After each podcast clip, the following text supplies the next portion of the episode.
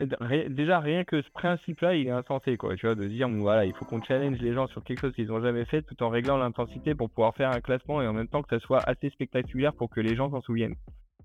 Et euh, c'est mine de rien, on est sur de la gestuelle corporelle, donc euh, se renouveler euh, à chaque compétition, ça reste un vrai challenge.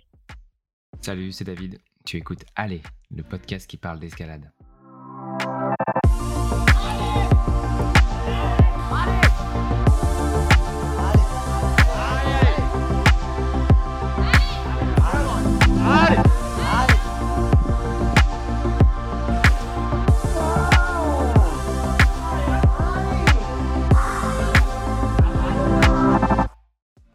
C'est un vrai plaisir d'accueillir aujourd'hui Christophe Cazin, aussi connu par son sobriquet La Case, ouvreur international et entrepreneur. C'est par cette seconde activité que j'ai connu Christophe, puisque c'est lui qui a ouvert le pan d'escalade dans mon garage, réalisant euh, un rêve d'enfance. Christophe a aussi été ouvreur, notamment sur les compétitions handi-escalade de l'IFSC. L'occasion d'en apprendre un peu plus sur ce métier qui n'existait pas il y a 10 ans. Allez, bonne écoute. T'étais à Briançon pourquoi? Euh, eh ben, On habite euh, une partie du temps là-bas maintenant avec Solène. On a déménagé euh, en. Solène Piret? Ouais. Bah, que t'avais vu, que vu chez toi. Je précise. Ah, ok. C'est qu'on a commencé. Donc, on habite une partie du temps là-bas. Donc, c'est, on est installé. C'est construit une petite salle d'escalade aussi là-bas. Enfin, j'ai mon propre pan. mais, euh, ouais, bon après, euh, ici à Fontainebleau, on a la forêt, donc euh, on est quand même pas si mal loti, quoi. Bah, en tout cas, merci d'être d'être là aujourd'hui. Je suis super content qu'on puisse avoir cette discussion aujourd'hui. Déjà, je voulais te faire un peu une déclaration d'amour, si tu me permets. bah, disons que disons que tu as une place importante dans, dans, mon cœur depuis que je me suis installé en France. Euh, puisque euh, c'est grâce à toi euh, si on a pu réaliser un de nos rêves, qui est d'avoir un pan à la maison. Yes. Et quel pan? Et, le pan, ouais, non, mais on est trop content. Et donc, je voulais bah, déjà peut-être bah, commencer à parler de, de, ça, puisque toi, tu fabriques des pans d'escalade, évidemment, pour, bah, pour des particuliers qui veulent avoir de quoi grimper chez eux. Exactement. Ouais. Bah, je me suis mis à faire ça il y a euh, deux ans à peu près maintenant. Euh, suite au confinement, hein, on a, on a tous eu euh, des confinements un peu difficiles en termes de pratique d'escalade. Et euh, est venu vite à manquer les petites salles qu'on affectionne quotidiennement. Et, et nous, à l'époque, on était dans une coloc bah, en bordure de forêt de Fontainebleau, à Perth en Gâtinais. Euh, et c'est vrai que le premier truc qu'on a fait euh, quand ils nous ont annoncé le confinement, c'est de se construire un pont à la maison. Et, euh, et je travaillais déjà pas mal le bois, juste, juste par, par passion, quoi, complètement en amateurisme complet. J'ai pas de formation de menuisier, d'ébéniste ou, de, je ne sais quoi, de charpentier ou autre.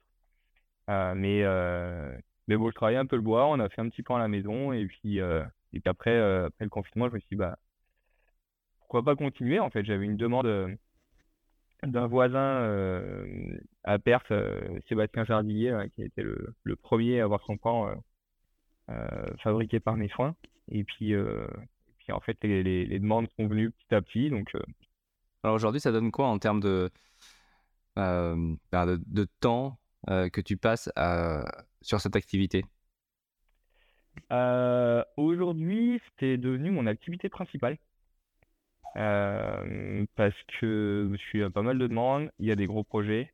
Euh, là, c'est la prochaine construction que j'ai, là, c'est d'ici bah, deux semaines. On va attaquer ça. c'est le fronton de bloc pour le festival de l'escalade durable de Mille-la-Forêt. Donc là, on est sur un fronton de 20 mètres linéaires, 4 mètres 50 de haut, au-dessus tapis. Donc un vrai fronton de compétition.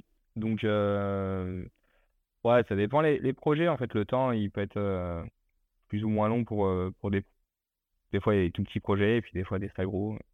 mais mais c'est devenu mon activité, activité principale. Ouais. Et donc, t'as- ouais, donc il y a des particuliers qui te contactent, mais tu as aussi euh, des associations, tu as aussi des marques. Ça peut être des associations, ça peut être euh, du, du, du partenaire public, de la mairie, euh, comme, euh, comme Amélie Laforêt. Euh, aussi des marques. Euh, j'ai fait un pan pour Salomon il y a quelques mois là, euh, parce qu'ils avaient un événement éphémère sur Paris pour présenter une nouvelle gamme de chaussons euh, développée euh, avec Fred Nicole. Euh, du coup, euh, du coup, ils faisaient un petit événement, en, en partenariat avec Fred Nicole et un, un grand créateur de mode, euh, dont j'ai oublié le nom. C'est moi mon domaine. Et, euh, et ouais, ouais, c'était marrant, petit événement éphémère, un pan euh, pour, euh, pour une soirée, quoi. Mais attends, Salomon, ils font des chaussons d'escalade? Ah, ils vont s'y mettre, ouais. Ça sort euh, à l'automne, je crois. Ouais, ouais. Waouh! C'est développé entre. c'est, je crois qu'ils ont développé ça avec Soil. C'est un partenariat. Ah, d'accord. ouais, il me semble que c'est Soil hein, qui fait des chaussons. Ouais, ouais, ouais, c'est ça. Ouais, j'espère que je dis pas de bêtises. bon.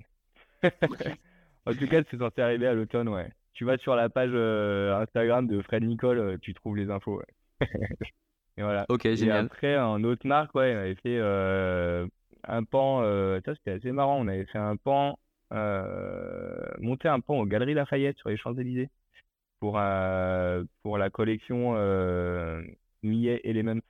Yes. Assez marrant. Ça, c'était une super, euh, une super collab. Ouais, ils avaient fait un chouette truc, ouais. Ambiance un peu skate euh, pour de la sable de, d'escalade. Très cool. Totalement. Ouais, ouais. C'est, ça a déstructuré un peu ce qu'on a l'habitude de voir dans le milieu d'escalade et c'est euh, plutôt bien fait. Assez chouette, ouais. Belle collection. Cool. Comment tu t'y prends quand tu fais un, bah, quand tu réalises un projet pour une marque? Tu commences par quoi?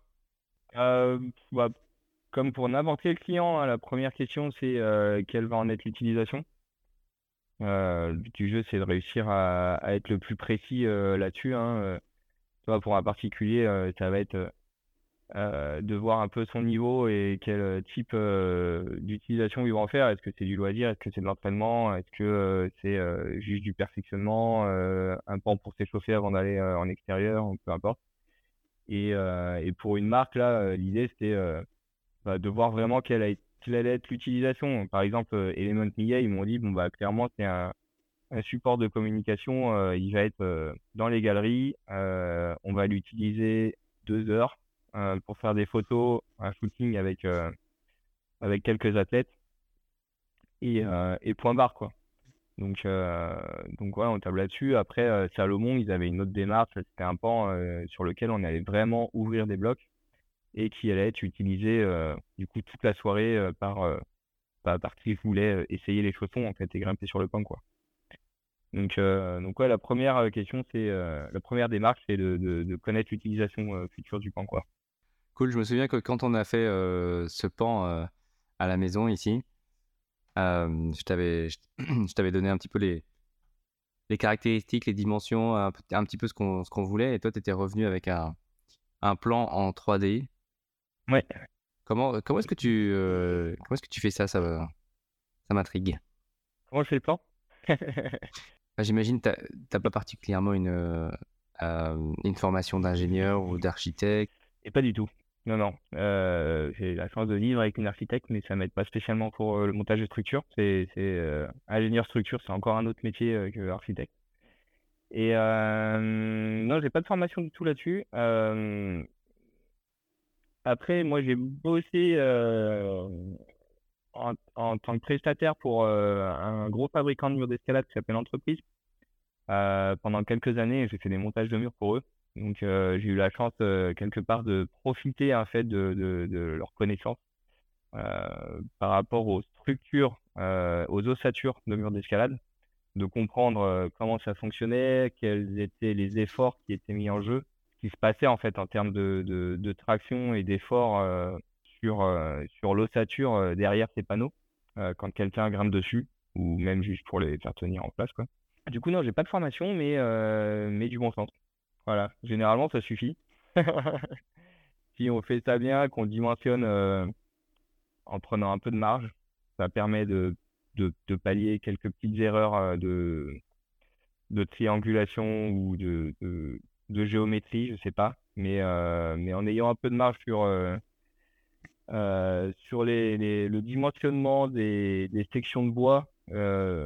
voilà. Et, avec du bon sens, on arrive à faire quelque chose qui, tient bien la route.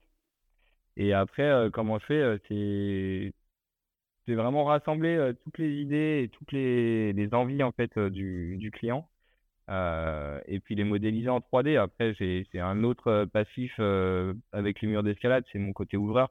Donc j'ai passé beaucoup de temps sur les structures à comprendre comment on peut s'en servir, en fait, en fonction des angles, en fonction des, des orientations, des, des, des, des, arêtes, des dièdres, des dévers qu'on peut y trouver?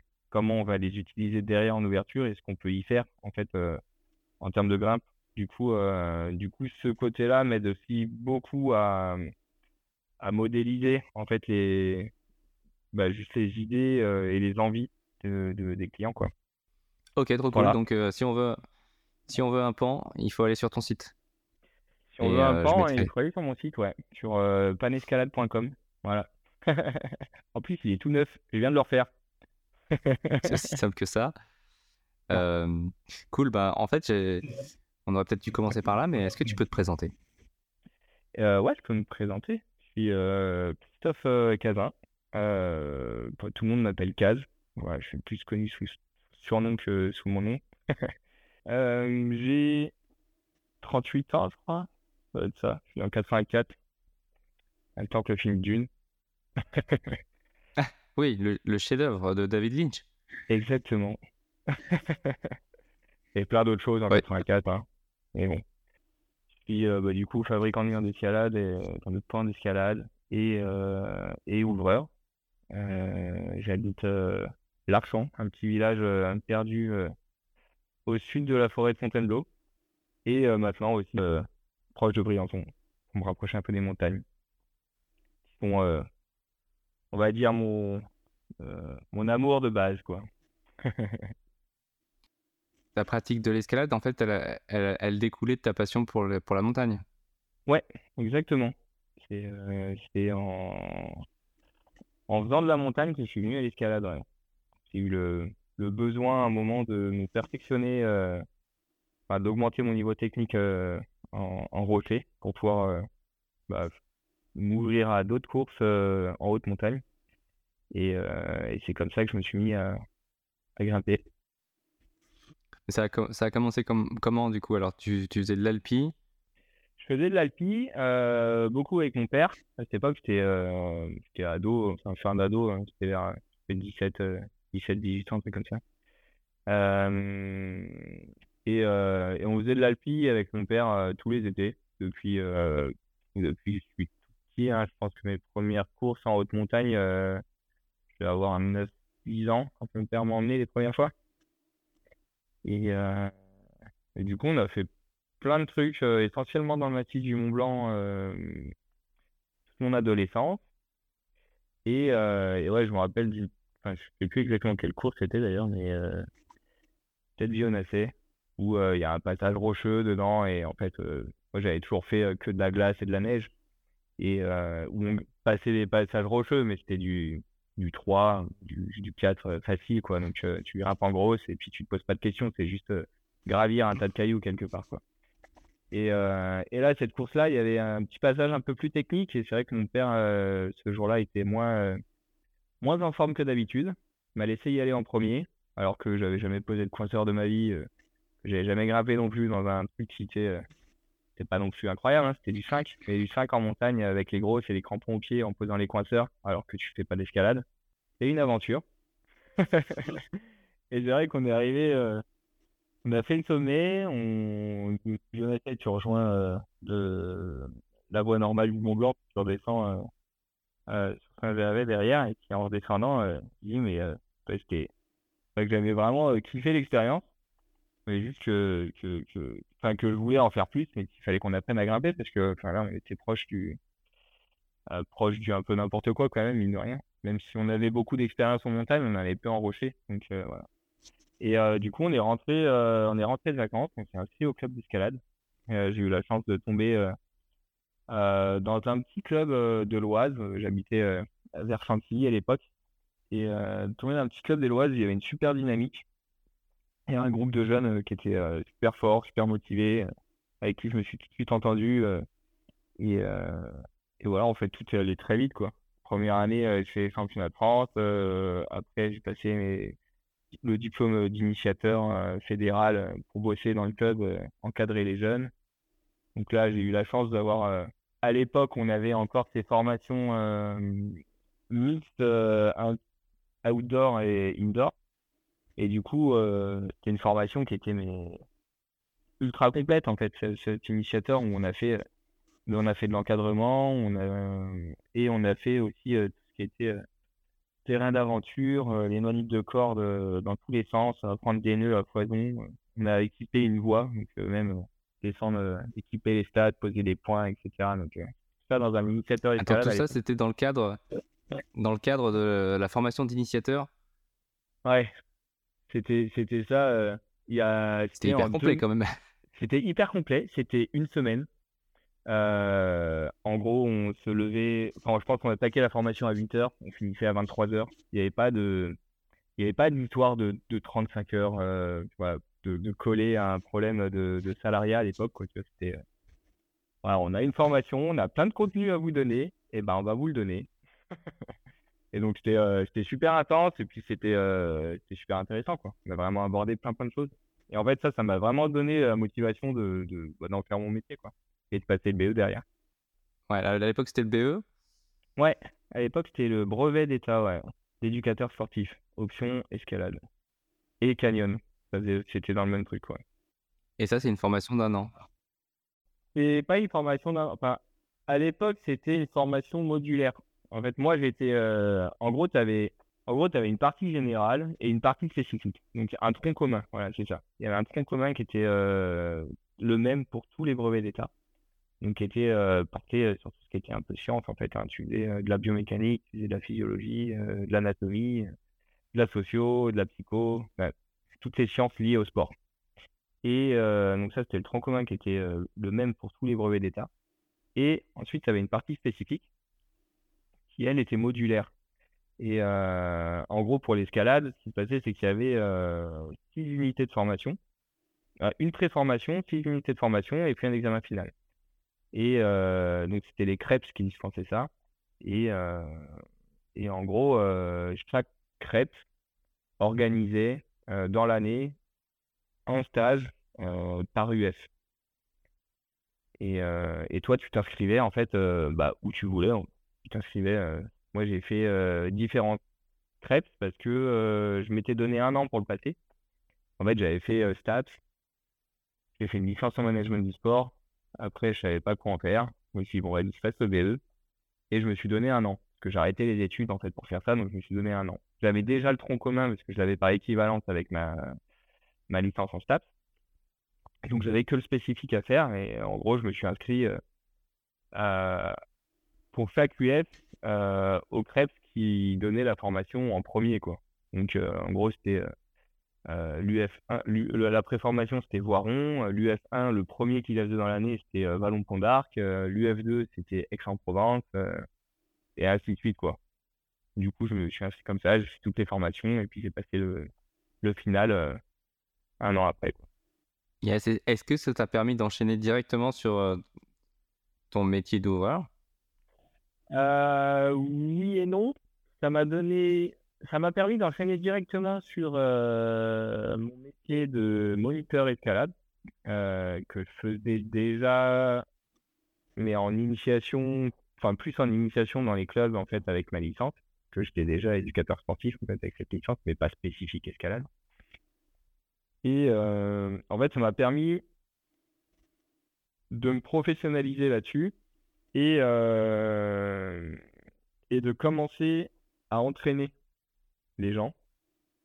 Et, euh, et dans cette démarche d'entraînement, d'avoir des besoins plus spécifiques en termes d'ouverture. À l'époque, le métier d'ouvreur, il n'existait pas. Euh, moi, j'étais en 2000, là, je te parle de 2007. Euh, le métier d'ouvreur, il n'existait pas comme il existe aujourd'hui, en fait. Ça existait sur les compétitions, mais, euh, mais partout ailleurs, en fait, c'était les moniteurs d'escalade ou des adhérents du club de l'association qui ouvrait les voies sur les murs, quoi. On ne faisait pas appel à un ouvreur professionnel. Oui, parce qu'à cette lointaine époque, il n'y avait pas du tout autant de salles privées qu'aujourd'hui. il n'y en avait pas, en fait. C'est-à-dire que pour les salles de bloc, tu avais entre blocs à Villejuif, euh, qui est un peu la salle historique euh, française. Dans le sud, il y avait les salles grimpées, mais euh, il y avait une salle grimpée. Et puis je pense que ça s'arrêtait là. À Aix Ouais, exactement. Et, et du coup, Blockout a ouvert sa première salle en 2007, il me semble, justement, à Cerny. Et, euh, et puis c'était parti un peu de là, hein, l'engouement des salles privées. Hein. C'est un peu Blockout qui a été le précurseur euh, sur euh, les chaînes, en tout cas, de salles privées. Quoi. Ouais, il y a eu Blockout. Rapidement après, il y a eu Arcos. Il y a eu d'abord Vertical Art. qui a, Vertical Art. Qui a, calé son modèle sur, sur celui de Blockout. Ensuite, tu as eu Blockbuster. Vers le Valois-Perret, je crois. C'était ça, ouais. Ils ont fait à Levallois, ils en ont fait une à la Défense et qui a fermé ensuite, et puis ils en rouvrent une autre maintenant, je sais plus où. Ouais, je peux tout suivre. Mais ouais, après, ça enchaîné, quoi, avec Artblock, avec euh, Arcos, Climb District maintenant. Euh, les Climb Up qui se sont euh, multipliés partout en France. Enfin, plein essor, quoi. Mais euh, ouais, à l'époque, on n'était pas ouvreur. On, on, ouvrait des voies, mais on n'était pas ouvreur. À part quand on était missionné sur une compétition. Mais sinon, en dehors du, système compétitif, euh, il n'y avait pas d'ouvreur en fait. Donc toi, tu vivais de l'escalade à l'époque? Moi, je vivais de l'escalade. En tant qu'entraîneur? En tant qu'entraîneur, je travaillais dans différentes associations euh, qui donnaient des, cours d'escalade. Euh, d'ailleurs, pas que d'entraînement, hein, aussi d'initiation et un peu un peu partout en Ile-de-France. Ok, comment est-ce que tu as fait la transition vers le métier d'ouvreur Alors, ça se fait à quel moment? En fait, à, ouvrir, euh, étant donné que j'étais déjà un peu dans le système fédéral, euh, que j'étais aussi euh, instructeur, donc c'est-à-dire que je pouvais donner des formations fédérales, donc je faisais de la formation d'initiateur. Et, et du coup, en fait, étant, on n'était pas des maths à être professionnels dans l'escalade, en fait, il y a, y, y, y a 15 ans, quoi. Donc euh, les compétitions euh, existaient déjà, en tous les cas. Et en fait, euh, c'est comme ça que je me suis professionnalisé petit à petit dans l'ouverture. J'ai ouvert régulièrement tous les ans des compétitions. À, ce moment-là, c'est toi qui étais sollicité par, par la Fédé, par l'IFSC ou comment ça se passe? À ce moment-là, je ne bossais pas encore pour l'IFSC.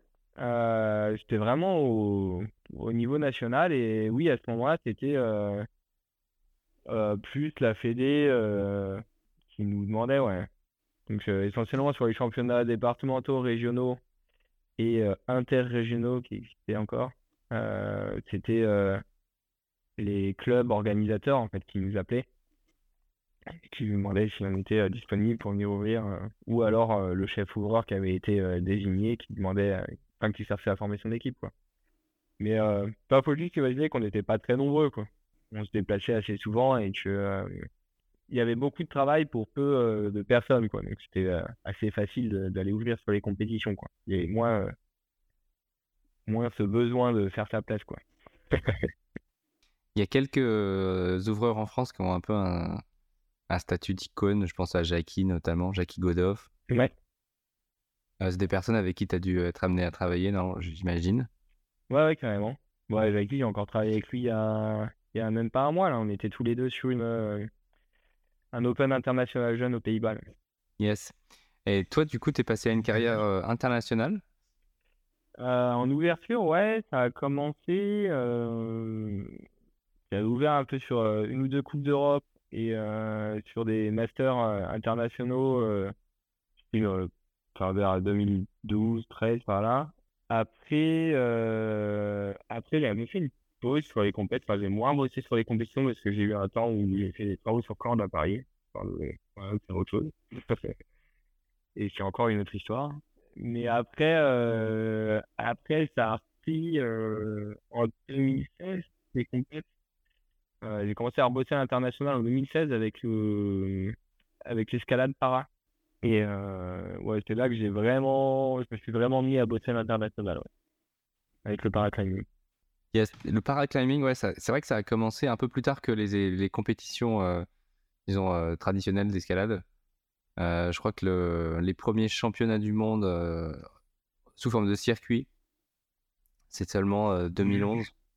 2012, ouais. donc c'est arrivé 2012. je crois qu'il y aura pas de d'escalade para au JOS de 2024. Pas encore. Non, pas encore, ouais. Donc ouais, c'est c'est quelque chose d'assez d'assez récent.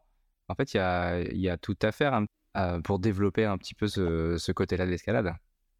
Et ça commence à être assez construit, mais, mais tu as raison de dire que c'est très récent en fait. un sport qui est super jeune, qui a 10 ans. Je disais, première compétition internationale para officielle, c'est championnat du monde en 2012. Donc c'est ouais, c'est quelque chose de, très récent quoi. Et c'est surtout quelque chose qui a commencé à être structuré à partir de 2016, ouais, 2016-2017. Qu'est-ce que tu veux dire par structuré? En fait, ce qui a été mis en place en 2012 en termes de catégories, en termes de bah, d'organisation de compétition sur les différents tours de, de compétition, sur l'ouverture, etc. En fait, il y avait personne de vraiment spécialisé dedans quoi. C'était plus on faisait la compétition para à côté de la compétition officielle valide, mais on l'organisait avec qui était présent pour donner un coup de main, qui voulait bien, qui voulait bien s'en occuper quoi. Et à partir de 2017-18, c'est là qu'on commence à vraiment travailler avec l'IFSC à mettre en place des personnes qui sont spécialisées euh, qu'on a spécialisé dans, dans l'organisation euh, euh, des compétitions para, quoi. Que ça soit côté officiel, juge, organisateur ou ouvreur, quoi. Ouais, et tu en as parlé rapidement, donc la spécificité des, des compètes para, c'est qu'il y a plusieurs catégories. Donc aujourd'hui, il y en a trois. il y a trois grandes catégories. la catégorie déficient visuel, catégorie amputée et puis la catégorie euh, de, de déficience euh, moteur et neurologique quoi. Donc ça c'est les trois grandes catégories on va dire et puis ensuite il y a plein de déclinaisons euh, pour chacune de ces catégories quoi. du coup, faut que vous fassiez, faut que vous ouvriez une, une voie. Donc là, prenons l'exemple de l'escalade sportive. Faut que vous ouvriez une voie qui soit compatible avec chaque catégorie. Et donc vous la modifiez en fonction des catégories. C'est bien ça? Non, c'est un peu plus complexe que ça. Euh, je vais prendre un exemple concret, en fait, sur, euh, par exemple, un championnat du monde ou une coupe du monde. En fait, on va utiliser euh, le, même mur qui, qui est utilisé pour, pour les valides, en fait. Donc, en gros, tu as un mur qui fait 12 à 15 mètres de large sur lequel, en fait, il faut que tu fasses tes voies de qualification et puis des voies de finale. En gros, ce qu'on a standardisé, c'est d'avoir six voies euh, de qualification, 4 voies de finale. Et euh, pour chaque tour, ces 6 voies en qualification et 4 voies en finale vont servir pour toutes les catégories.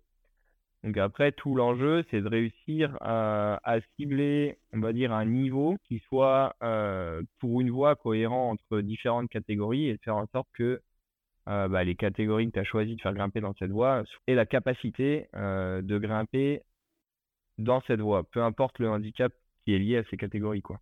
Donc en gros, on va pas forcément avoir euh, tous les types de handicap dans, dans une voie, mais euh, ceux choisis. Et par contre, ceux, qu'on a, ceux pour lesquels on a ouvert cette voie, euh, il faut qu'on fasse en sorte que ce soit grimpable par toutes ces personnes. Quoi.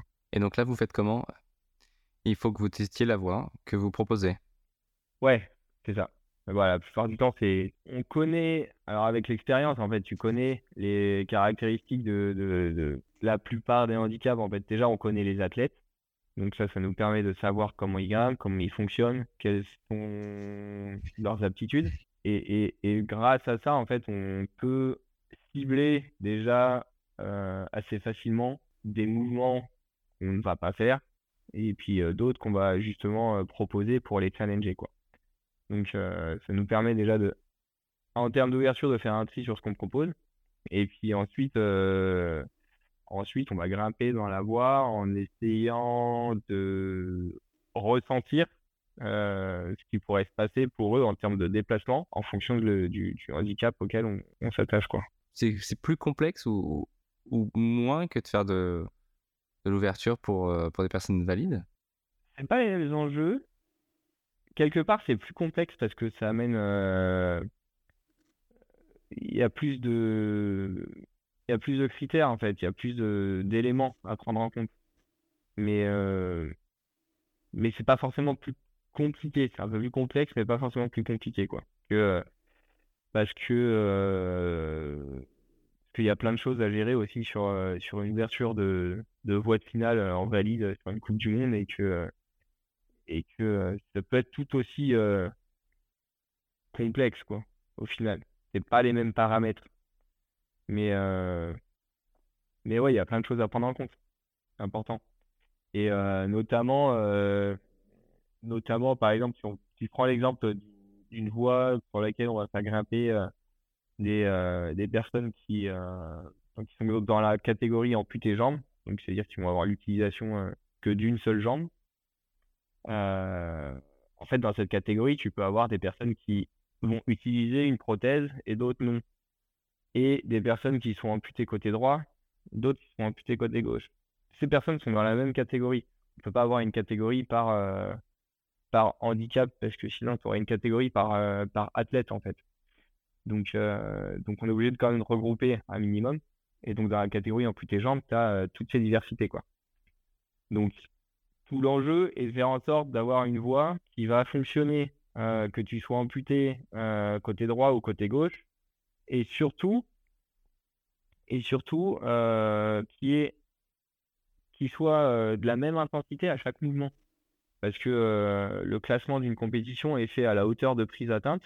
donc tu peux pas te permettre de dire ah, bon le début de la voie est plus facile jambe droite, mais bon comme la fin de la voie est plus facile jambe gauche, ça vaut. Non, il faut qu'à chaque mouvement, en fait, même si le grimpeur va pas faire le mouvement de la même manière, ou va peut-être même pas faire du tout le même mouvement, mais qu'à minima, en termes d'intensité et de ressenti, ça soit la même difficulté, de manière à ce que ça soit équitable, quoi. Je pense que c'est ce paramètre-là qui est le plus complexe à gérer euh, en ouverture par. Hyper clair. Euh, très cool. Est-ce que toi, tu arrives à quand même euh, grimper, parce que tu as l'air quand même super occupé entre ton activité de fabrication de pans, entre ton autre, ton autre activité d'ouvreur J'arrive à grimper. Alors là, cet hiver, j'ai pas trop grimpé, je t'avoue, étant donné qu'on est parti dans le brillant sommet, on a plus euh, usé les pots de phoque que les prises d'escalade. Mais euh, ouais, carrément, on arrive à grimper. Après, moi, euh, je passe tellement de temps soit en salle à ouvrir pour les compètes, soit, soit à monter des murs d'escalade et à visser des prises dessus. Quand j'ai du temps pour grimper, je préfère aller soit en forêt de Fontainebleau, soit en falaise, quoi. Ouais, c'est clair. D'ailleurs, je me demandais, je me suis toujours demandé. Toi, tu dirais que c'est d'ouvrir qui est le plus fatigant ou c'est, une séance d'entraînement? Bah, Clairement, c'est une journée d'entraînement. C'est fatigant l'entraînement. Moi, je suis un grimpeur old school. Hein. Je, m'entraîne en grimpant. Euh, grimper, c'est pas trop fatigant. Et ouvrir, au final, c'est grimper. Donc, euh, ouais, non, entraînement. je vois, j'en fais de temps en temps avec Salon parce qu'elle, elle s'entraîne tous les jours. Elle a une, une, euh, une planification euh, qui est faite euh, par, par ces entraîneurs-là. Et du coup, de temps en temps, je le fais avec elle. Et bah, j'ai jamais autant de courbatures après une séance d'entraînement que, c'est ça le pire. Hein. que grimper trois jours d'affilée en forêt, ça va bien se passer. Je fais une séance de cuisse avec Solène. après, je marche pas droit pendant deux jours. Quoi. Yes, donc tu partages ta vie avec Solène Piret, qui est donc une athlète qui est triple championne du monde, je crois. Ouais. C'est toujours d'actualité, hein, je me suis pas. C'est toujours d'actualité, ouais. On approche euh, du, du, des championnats du monde euh, cet été euh, à Berne, mais on verra ce qui s'y passe. Mais pour l'instant, c'est toujours triple championnat. Et bah donc bonjour à elle et puis bon courage pour les pour la prochaine saison des championnats d'Europe du monde pardon. Bon, on commence par les coupes du monde mais là cette année il y a trois coupes du monde avant les championnats. Ça, ça commence en mai aux États-Unis à Salt Lake. Ensuite, euh, il y a une Coupe du Monde à Innsbruck, en Autriche. Une autre euh, ensuite à Villars. Et ensuite, euh, au mois d'août, tu auras les championnats du monde à Berne, en Suisse aussi. Toi, tu continues toujours d'ouvrir sur ces compétitions? Non, j'ai aussi pris un peu de distance avec l'ouverture euh, euh, sur les compétitions internationales euh, para depuis que bah, qu'on est officiellement ensemble avec Solène. Donc c'est plus simple comme ça pour euh, à gérer pour nous. Et puis, euh, puis en fait moi ça me donne du temps pour aller aussi sur euh, d'autres compétitions que j'avais mis un peu de côté quand je m'étais vraiment investi dans le para. Et, euh, et voilà. Mais je continue de travailler sur le sujet du para avec, euh, avec l'IFSC parce que je suis, euh, je fais partie du comité paraclimbing à l'IFSC. Donc on travaille, on travaille essentiellement sur euh, bah, le développement euh, de, cette activité, du para, et puis, euh, sur le gros sujet euh, olympique, quoi. Ouais, donc on, on- ce, qu'on disait tout à l'heure, c'est que euh, le, choix a été fait, je ne sais pas si ça a été fait par, euh, euh, par le comité olympique, mais de ne pas, euh, pour l'instant avoir de, de, para-grimpeurs, si on, si on peut dire ça, Ouais. euh, en 2024, en- mais ils seront à Los Angeles, donc en 2028. Alors, on ne sait pas encore. Euh, en gros, pour l'instant, nous, on a- avec l'IFSC, on a déposé un, un dossier euh, de, de- pour inclure l'escalade aux Jeux paralympiques. C'était l'été dernier, enfin juste avant l'été dernier. Donc, le, le sujet de 2024, de toute façon, était clos depuis, depuis bien longtemps, parce que pour, en fait, les Jeux olympiques fonctionnent d'une manière où tu dois faire ta demande d'inclusion euh, en tant que sport. Euh, 7 ans avant l'Olympiade. Et, euh, et du coup, après, euh, il y a tout un système en fait de sélection, quoi. Donc, de toute façon, pour 2024, nous, on était à la rue parce que de toute enfin, c'est la première année que l'escalade est vraiment officiellement au JO. Elle était en démonstration à Tokyo en 2020. Un des critères euh, pour un sport pour entrer aux Jeux paralympi- paralympiques, c'est d'avoir son homonyme aux Jeux olympiques. Donc de toute façon, on ne pouvait pas y rentrer en 2000 avant, euh, enfin, pour 2024, ça ne fonctionnait pas. Et, euh, et en gros, donc on a déposé le dossier. Là, ce qui se passe cette année, c'est que sur les 33 sports ouais, qui ont été déposés en fait pour faire partie des JO à Los Angeles en 2028, on a 22 qui ont été sélectionnés. Donc eux, ils sont dedans. Il y en a 9 ont été évincés. Et en fait, il en reste deux, le para-escalade et le para-surf, qui, euh, en fait, que, que le comité international paralympique a laissé comme choix possible de sport démonstration euh, à l'organisateur. Donc en gros, c'est l'organisateur de LA 2028 qui entre les mains en fait le, le choix de dire on prend le parasurf, on prend le para-escalade ou on prend les deux ou on n'en prend aucun. Mais bon. Après ça on le saura. Enfin ça là on a eu la validation de ça il y a, deux, deux mois un truc comme ça.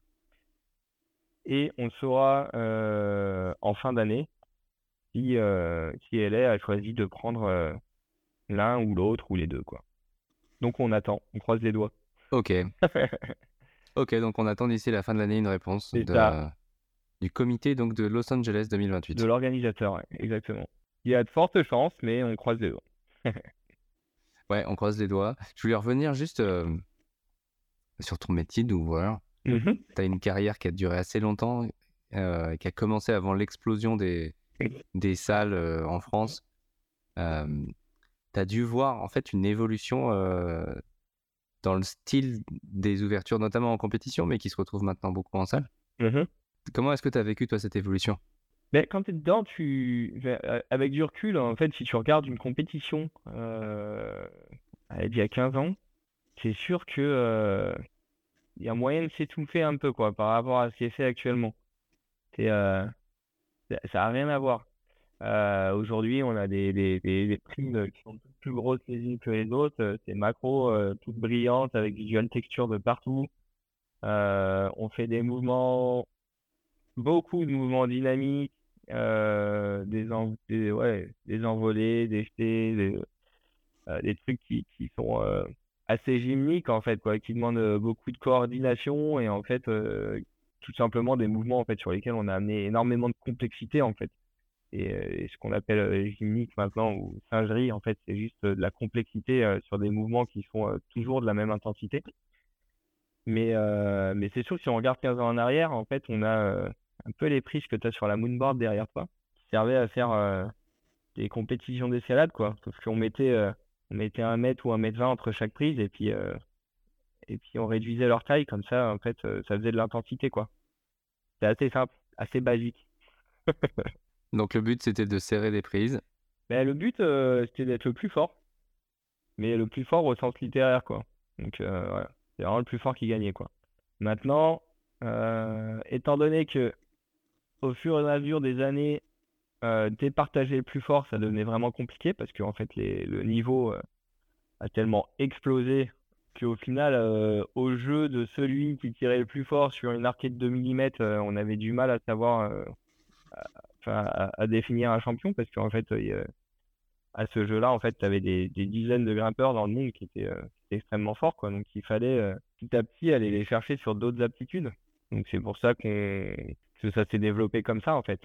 À la base, en fait, on avait un critère euh, d'intensité qui suffisait à les partager, puis petit à petit, euh, il a fallu euh, ajouter du risque, de l'aléatoire et de la complexité dans les mouvements, dans la lecture, dans la compréhension de ce qu'il y a à faire pour qu'on puisse continuer de départager en fait ce cheptel d'ultra forts grimpeurs qui, sont présents à chaque compétition internationale quoi. Ouais, c'est assez marrant parce qu'on voit des, des grimpeurs qui ont fait de la compétition il y a longtemps et qui maintenant euh, ont du mal à comprendre en fait euh, le, le, style des ouvertures qui se font en compétition. Ouais. Euh, je pense notamment à, à, Ondra quand il préparait ses JO et qui devait revenir à un niveau de bloc international. Bah, ça demande de l'entraînement et ça demande surtout de, de, se créer des aptitudes en fait. C'est comme tout, c'est juste quelque chose qui s'apprend. Et c'est sûr que si tu prends un grimpeur euh, de 16-18 ans euh, qui a commencé euh, l'escalade à haut niveau il y a 4-5 ans en salle avec le style actuel. En fait, il a appris, il a fait ses armes sur ce style actuel. Donc en fait, c'est son lexique. Il sait, il sait le répéter quoi. Un grimpeur de haut niveau qui a 15 ans, il a un autre lexique. c'est comme si demain je te dis vas-y parle japonais, bah, ça va te prendre un petit peu de temps quoi je pense notamment à des gens qui sont, euh, disons, euh, euh, parfaitement adaptés à ce style. en France, on a Mejdi qui est très fort, Oriane aussi qui a un style qui s'adapte hyper bien aux ouvertures de compétition. Mmh Ils sont nés là-dedans et, c'est vrai qu'ils excellent pour, bah, pour faire des, mouvements spectaculaires tels qu'ils ont été imaginés par des, par les ouvreurs de compétition actuels. Ouais. Oui, ils sont très forts dans ce style, ouais. Yes. Est-ce que tu as déjà vu des trucs complètement insensés en, termes d'ouverture sur des compètes que tu as fait? Je pense qu'il n'y a vraiment jamais rien d'insensé en fait. C'est des fois quand tu regardes ça en spectateur, je comprends hein, que tu puisses te dire mais qu'ici on fait les c'est n'importe quoi. Puis en plus, a des fois les compètes, tu as tous les grimpeurs qui font le bloc comme si c'était du 4B et puis tu as des compètes des fois où le bloc, il n'y a personne qui le fait. Et tu dis, ben là, mais le bloc, ben, ils ont craqué les ouvreurs s'il n'y a pas un seul grimpeur sur cette planète, alors que là, on a les six plus forts euh, qui est capable de faire le bloc, c'est qu'ils ont mal fait leur job. Et, euh, et en fait, c'est jamais vraiment insensé, tout est réfléchi. Alors, on réfléchit pas dans le sens où, euh, ok, celui-là, tout le monde va le faire, ou celui-là, personne va le faire. C'est jamais l'intention. tu as toujours une envie, en fait, de, de, de réussite, alors plus ou moins élevée en fonction du, du bloc dans les finales, parce qu'on a quand même un classement à créer mais c'est une science totalement inexacte dans laquelle on a on peut pas se permettre en fait de répéter euh, des choses dont on connaît l'issue. Donc en fait, il faut tout le temps se renouveler, aller euh, chercher les grimpeurs, les challenger, leur proposer des nouveaux mouvements, euh, des choses parce que aussi pour le spectacle en fait, tu as besoin de proposer des choses qui n'ont jamais été vues en fait, qui vont qui vont aller chercher le spectateur et puis euh, qui vont créer de l'émotion. Et euh, c'est mine de rien, on est sur de la gestuelle corporelle, donc euh, se renouveler à chaque compétition, ça reste un vrai challenge. Donc en fait, il faut chercher, comprendre le mouvement, savoir ce qui est possible de faire, l'étudier, et puis proposer en fait des fois des mouvements qui, bah, quand tu tombes sur vraiment un nouveau mouvement, en fait, tu te dis, bah, en fait, si là on est en train d'inventer quelque chose, c'est que les grimpeurs ils n'ont jamais pratiqué. Et s'ils l'ont jamais pratiqué, bah, du coup, la chance de réussite, euh, elle est assez limitée. Donc, en fait, tu peux le compenser en gérant l'intensité intrinsèque du mouvement, mais euh, ça reste un dosage savant, en fait, euh, sur lequel on n'a aucune clé. Déjà, rien que ce principe-là, il est insensé, quoi. Tu vois, de dire, bon, voilà, il faut qu'on challenge les gens sur quelque chose qu'ils n'ont jamais fait, tout en réglant l'intensité pour pouvoir faire un classement et en même temps que ça soit assez spectaculaire pour que les gens s'en souviennent. Puis, waouh, on est sur de la chimie quand même. Mais c'est ça qui nous motive. Ouais, non, c'est hyper difficile. Et, et, je me demandais, mais du coup, vous, vous êtes obligé de, tester ce que vous faites dans une certaine mesure, même sur des blocs de finale qui sont hyper, hyper durs. Mmh Il y a eu des moments où vous vous êtes dit, ce, ce, bloc, on le laisse tel quel, mais peut-être que personne ne le topera. Ouais, c'est bah ouais, ouais, carrément, ouais. Ça, ça arrive assez régulièrement. Hein. Moi, je pense que la dernière fois que ça m'est arrivé, c'était euh, c'était pas en international, c'était sur les championnats de France, euh, je sais de 2020 ou 2021, un truc comme ça. J'étais chef sur la compétition.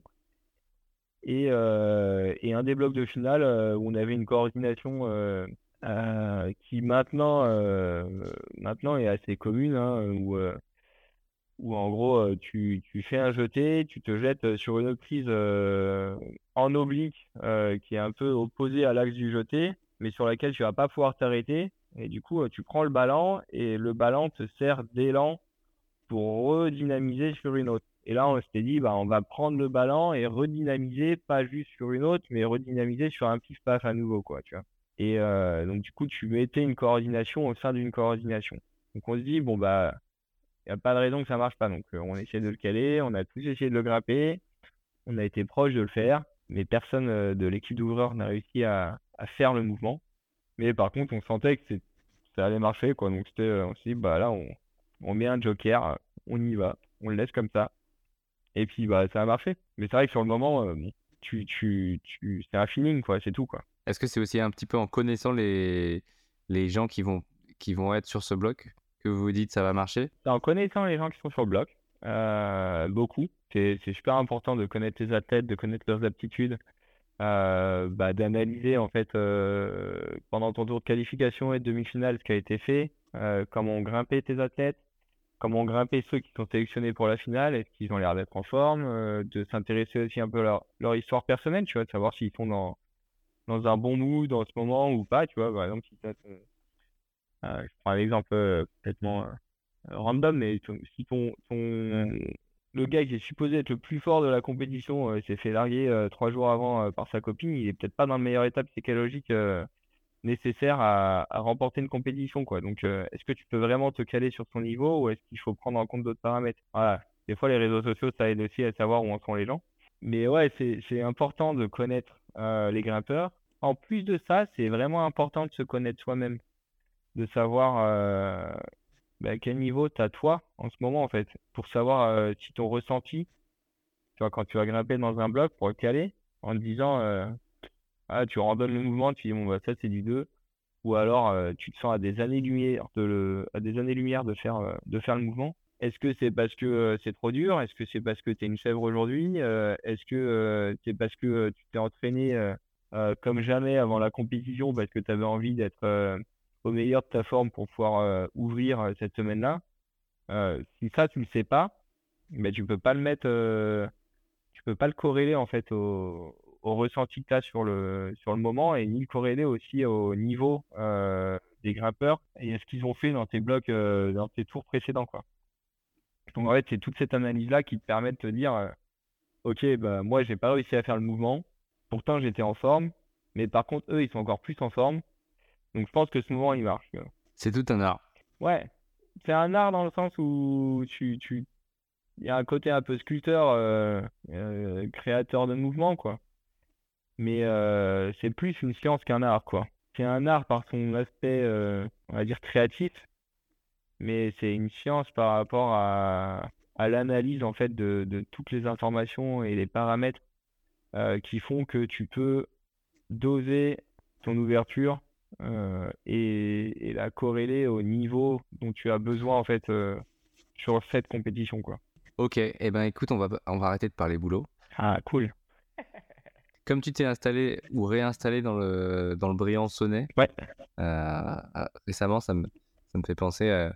Bah, en, en fait, qu'est-ce qui te fait kiffer en ce moment quand, tu, quand toi, tu, tu vas dehors?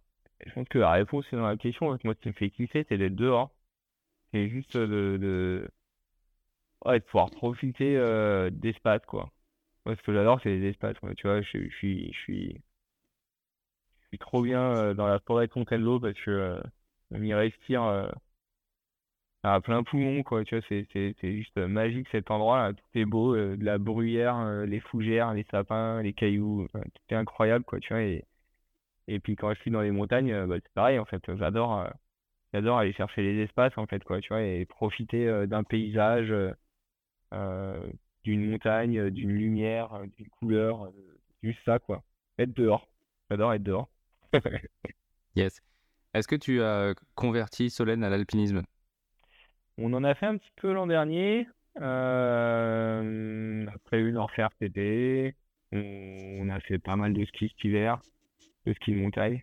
J'ai pas besoin de la convertir parce que euh, en avait déjà fait avant qu'on se rencontre. Elle skie euh, depuis qu'elle est toute petite aussi, donc euh, voilà, toujours, elle a toujours aimé être en montagne aussi, donc j'ai pas besoin de la convertir. Eh ben génial. Je trouve que c'est hyper, euh, hyper cool de, tu vois, de, de trouver en fait de, de kiffer en fait des choses euh, simples, Ouais, de ouf. juste être dehors.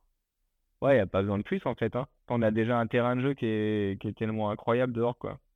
C'est cool d'avoir un pont à la maison pour quand il pleut et pour s'entraîner un peu pour, euh, pour, pour augmenter notre chance de percer quand on a l'occasion d'aller dehors. Mais, mais, euh, mais l'essentiel, c'est être dehors. ouais. Ouais, c'est vrai que l'escalade c'est le, c'est un super prétexte pour, euh, pour, pour passer des journées dehors. Exactement, ouais. Nous, en ce moment, euh, c'est vrai qu'on on s'en rend compte euh, parce qu'avec, en fait, les, on, on adore juste euh, voir les enfants s'é- s'émerveiller devant un, un scarabée, une fourmi ou, ou un tas de sable. Mais de ouf. Ah, mais c'est fou, hein, tout ce qu'on peut faire enfant. Moi, je vois- moi, j'adore quand ma fille, elle, est, on est en forêt de Fontainebleau et puis elle, son activité, là, ça a changé un peu maintenant, c'est vrai.